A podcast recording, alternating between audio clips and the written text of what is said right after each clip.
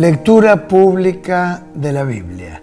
Vamos a compartir estos tres pasajes, primero en el Salmo 85, donde David hace un apelativo a un Dios misericordioso.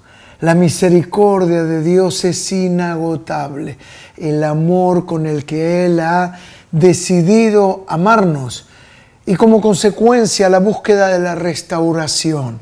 Qué bueno es saber que Dios es siempre, pero siempre misericordioso. También vamos a estar ahondando en Éxodo 17, 18.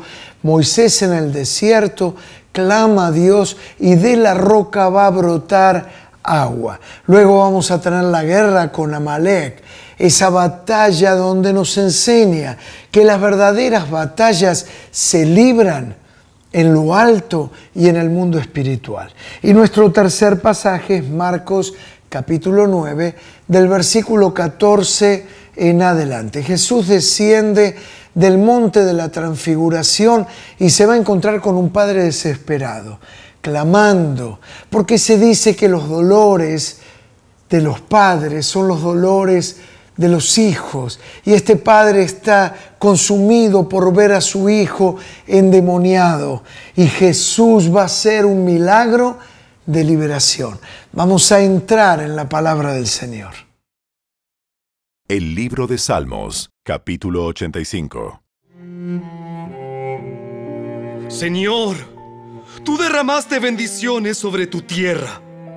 Devolviste el bienestar a Israel Perdonaste la culpa de tu pueblo. Sí, cubriste todos sus pecados. Contuviste tu furia y refrenaste tu enojo encendido. Ahora, restauranos, oh Dios de nuestra salvación. Aparta tu enojo de nosotros una vez más. ¿Seguirás enojado con nosotros para siempre? ¿Extenderás tu ira a todas las generaciones? ¿No volverás a darnos vida para que tu pueblo pueda alegrarse en ti? Muéstranos tu amor inagotable, oh Señor, y concédenos tu salvación.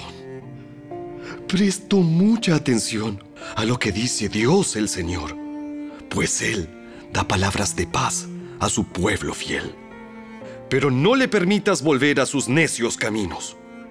Sin duda, la salvación de Dios está cerca de los que le temen.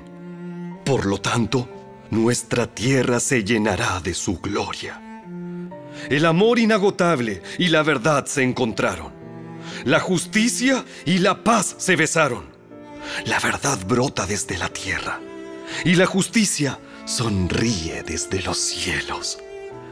Sí, el Señor derrama sus bendiciones y nuestra tierra dará una abundante cosecha. La justicia va delante de él como un heraldo, preparando el camino para sus pasos.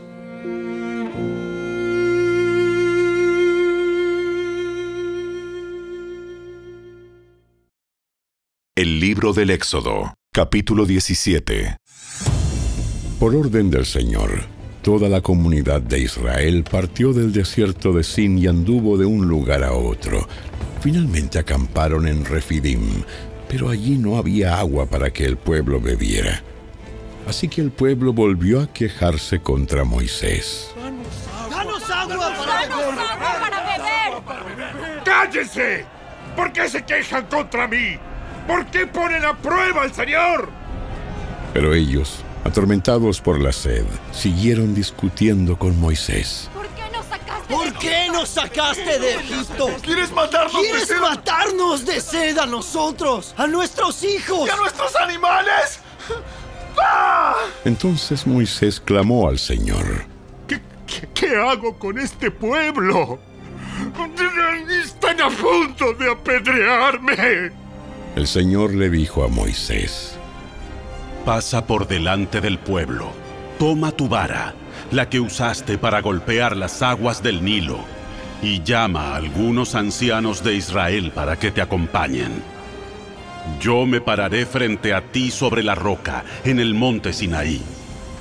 Golpea la roca y saldrá agua a chorros. Entonces el pueblo podrá beber.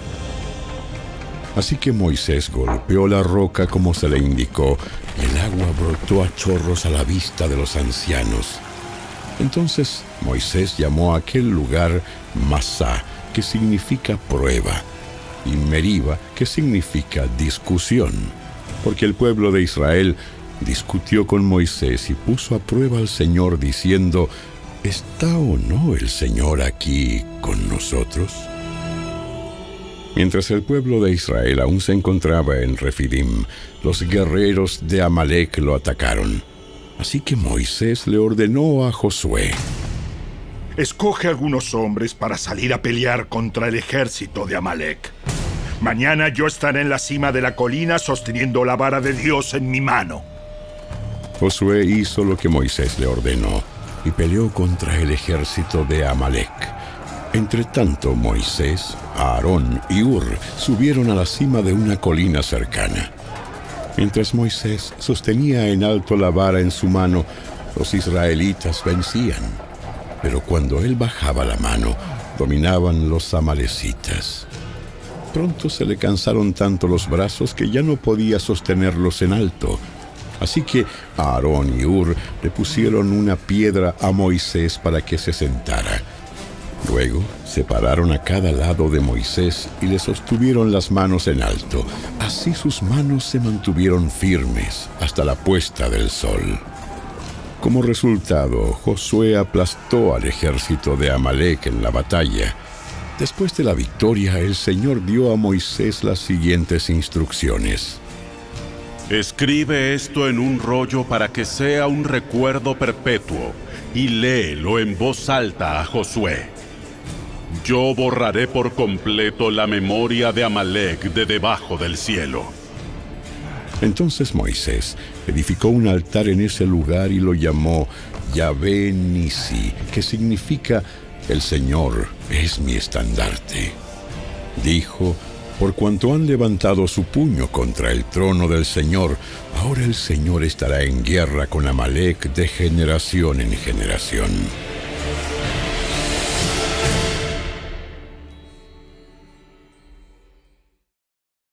El libro del Éxodo, capítulo 18. Jetro, el suegro de Moisés y sacerdote de Madián, se enteró de todo lo que Dios había hecho por Moisés y por su pueblo, los israelitas, y oyó particularmente cómo el Señor los había sacado de Egipto. Anteriormente, Moisés había enviado a su esposa Séfora y a sus dos hijos de regreso a casa de Jetro, y él los había hospedado. El primer hijo de Moisés se llamaba Gersón, porque cuando el niño nació, Moisés dijo, he sido un extranjero en tierra extraña. A su segundo hijo lo llamó Eliezer, porque dijo, el Dios de mis antepasados me ayudó y me rescató de la espada del faraón. Así que Jetro, el suegro de Moisés, fue a visitarlo al desierto y llevó consigo a la esposa y a los dos hijos de Moisés. Llegaron cuando Moisés y el pueblo acampaban cerca del monte de Dios. Jetro le había enviado un mensaje a Moisés para avisarle. Yo, tu suegro, Jetro, vengo a verte junto con tu esposa y tus dos hijos. Entonces Moisés salió a recibir a su suegro, se inclinó ante él y le dio un beso. Luego de preguntarse el uno al otro cómo les iba, entraron en la carpa de Moisés. Moisés le contó a su suegro todo lo que el Señor les había hecho al faraón y a los egipcios a favor de Israel. También le habló de todas las privaciones que habían sufrido a lo largo del camino y de cómo el Señor había librado a su pueblo de las dificultades. Jetro se alegró mucho al oír de todo el bien que el Señor había hecho por Israel al rescatarlo de las manos de los egipcios. Alabado sea el Señor, pues los rescató de los egipcios y del faraón. Así es, rescató a Israel del poder de Egipto. Ahora sé que el Señor es más grande que todos los demás dioses, porque rescató a su pueblo de la opresión de los egipcios arrogantes. Luego, Jetro, el suegro de Moisés, presentó una ofrenda quemada y sacrificios ante Dios. Aarón y todos los ancianos de Israel lo acompañaron a comer lo que fue ofrecido en sacrificio en presencia de Dios. Al día siguiente, Moisés se sentó para oír los pleitos que los israelitas tenían unos con otros, y el pueblo esperó a ser atendido delante de Moisés desde la mañana hasta la tarde. Cuando el suegro de Moisés vio todo lo que él hacía por el pueblo, le preguntó, ¿Qué logras en realidad sentado aquí? ¿Por qué te esfuerzas en hacer todo el trabajo tú solo, mientras que el pueblo está de pie a tu alrededor desde la mañana hasta la tarde? Moisés contestó, Porque el pueblo acude a mí en busca de resoluciones de parte de Dios. Cuando les surge un desacuerdo, ellos acuden a mí, y yo soy quien resuelve los casos entre los que están en conflicto. Mantengo al pueblo informado de los decretos de Dios y les transmito sus instrucciones. No está bien lo que haces. Así acabarás agotado y también se agotará el pueblo. Esta tarea es una carga demasiado pesada para una sola persona. Ahora escúchame y déjame darte un consejo y que Dios esté contigo. Tú debes seguir siendo el representante del pueblo ante Dios, presentándole los conflictos. Enséñales los decretos de Dios, transmíteles sus instrucciones, muéstrales cómo comportarse en la vida. Sin embargo, elige de entre todo el pueblo a algunos hombres con capacidad y honestidad, temerosos de Dios y que odien el soborno. Nombra a los jefes de grupos de mil, de cien, de cincuenta y de diez personas. Ellos tendrán que estar siempre disponibles para resolver los conflictos sencillos que surgen entre el pueblo. Pero los casos más graves te los traerán a ti. Deja que los jefes juzguen los asuntos de menor importancia. Ellos te ayudarán a llevar la carga para que la tarea te resulte más fácil. Si sigues este consejo, y si Dios así te lo ordena, serás capaz de soportar las presiones y la gente regresará a su casa en paz. Moisés escuchó el consejo de su suegro y siguió sus recomendaciones. Eligió hombres capaces de entre todo Israel y los nombró jefes del pueblo. Los puso a cargo de grupos de mil, de cien, de cincuenta y de diez personas. Estos hombres estaban siempre disponibles para resolver los conflictos sencillos de la gente. Los casos más graves los remitían a Moisés, pero ellos mismos se encargaban de los asuntos de menor importancia. Poco tiempo después, Moisés se despidió de su suegro, quien regresó a su propia tierra.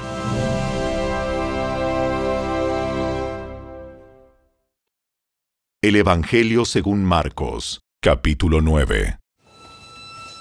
Cuando regresaron a donde estaban los demás discípulos, vieron que los rodeaba una gran multitud y que algunos maestros de la ley religiosa discutían con ellos. Cuando la multitud vio a Jesús, todos se llenaron de asombro y corrieron a saludarlo. ¿Sobre qué discuten? Un hombre de la multitud tomó la palabra y dijo, Maestro, traje a mi hijo para que lo sanaras. Está poseído por un espíritu maligno que no le permite hablar. Y siempre que este espíritu se apodera de él, lo tira violentamente al suelo y él echa espuma por la boca, rechina los dientes y se pone rígido. Así que les pedí a tus discípulos que echaran fuera al espíritu maligno, pero no pudieron hacerlo. Jesús le dijo, Gente sin fe, ¿hasta cuándo tendré que estar con ustedes? ¿Hasta cuándo tendré que soportarlos? Tráiganme al muchacho. Así que se lo llevaron. Cuando el espíritu maligno vio a Jesús, le causó una violenta convulsión al muchacho, quien cayó al piso retorciéndose y echando espuma por la boca. ¿Hace cuánto tiempo que le pasa esto? Desde que era muy pequeño. A menudo el espíritu lo arroja al fuego o al agua para matarlo. Ten misericordia de nosotros y ayúdanos si puedes. ¿Cómo que si puedo? Todo es posible si uno cree. Al instante, el padre clamó. Sí, creo. Pero ayúdame a superar mi incredulidad. Cuando Jesús vio que aumentaba el número de espectadores, reprendió al espíritu maligno. Escucha, espíritu que impides que este muchacho oiga y hable. Te ordeno que salgas de este muchacho y nunca más entres en él. Entonces el espíritu gritó, le causó otra convulsión violenta al muchacho y salió de él. El muchacho quedó como muerto. Un murmullo recorrió a la multitud. ¡Está muerto! ¡Está muerto! ¡Está muerto! Pero Jesús lo tomó de la mano, lo levantó y el muchacho se puso de pie. Más tarde, cuando Jesús quedó a solas en la casa con sus discípulos, ellos le preguntaron, ¿Por qué nosotros no pudimos expulsar ese espíritu maligno? Esa clase solo puede ser expulsada con oración. Saliendo de esa región, viajaron por Galilea. Jesús no quería que nadie supiera que Él estaba allí, porque deseaba pasar más tiempo con sus discípulos y enseñarles. Les dijo, El Hijo del Hombre será traicionado y entregado en manos de sus enemigos. Lo matarán, pero tres días después se levantará de los muertos. Ellos no entendieron lo que quería decir, sin embargo, tenían miedo de preguntarle. Después de llegar a Capernaum e instalarse en una casa, Jesús preguntó a sus discípulos, ¿Qué venían conversando en el camino? Pero no le contestaron, porque iban discutiendo sobre quién de ellos era el más importante. Jesús se sentó y llamó a los doce discípulos y dijo, Quien quiera ser el primero, debe tomar el último lugar y ser el sirviente de todos los demás. Entonces puso a un niño pequeño en medio de ellos, y tomándolo en sus brazos, les dijo, Todo el que recibe de mi parte a un niño pequeño como este, me recibe a mí. Y todo el que me recibe, no solo me recibe a mí, sino también a mi Padre, quien me envió. Juan le dijo a Jesús, Maestro, vimos a alguien usar tu nombre para expulsar demonios, pero le dijimos que no lo hiciera porque no pertenece a nuestro grupo. No lo detengan. Nadie que haga un milagro en mi nombre podrá luego hablar mal de mí. Todo el que no está en contra de nosotros está a nuestro favor. Si alguien les da a ustedes incluso un vaso de agua porque pertenecen al Mesías, les digo la verdad, esa persona ciertamente será recompensada. Si tú haces que uno de estos pequeños que confían en mí caiga en pecado, sería mejor que te arrojaran al mar con una gran piedra de molino atada al cuello. Si tu mano te hace pecar, córtatela. Es preferible entrar en la vida eterna con una sola mano que en el fuego inextinguible del infierno con las dos manos. Si tu pie te hace pecar, córtatelo. Es preferible entrar en la vida eterna con un solo pie que ser arrojado al infierno con los dos pies. Y si tu ojo te hace pecar, sácatelo.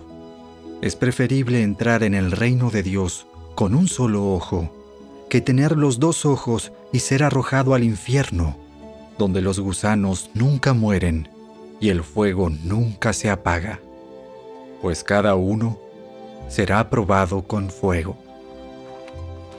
La sal es buena para condimentar, pero si pierde su sabor, ¿cómo la harán salada de nuevo? Entre ustedes deben tener las cualidades de la sal y vivir en paz unos con otros.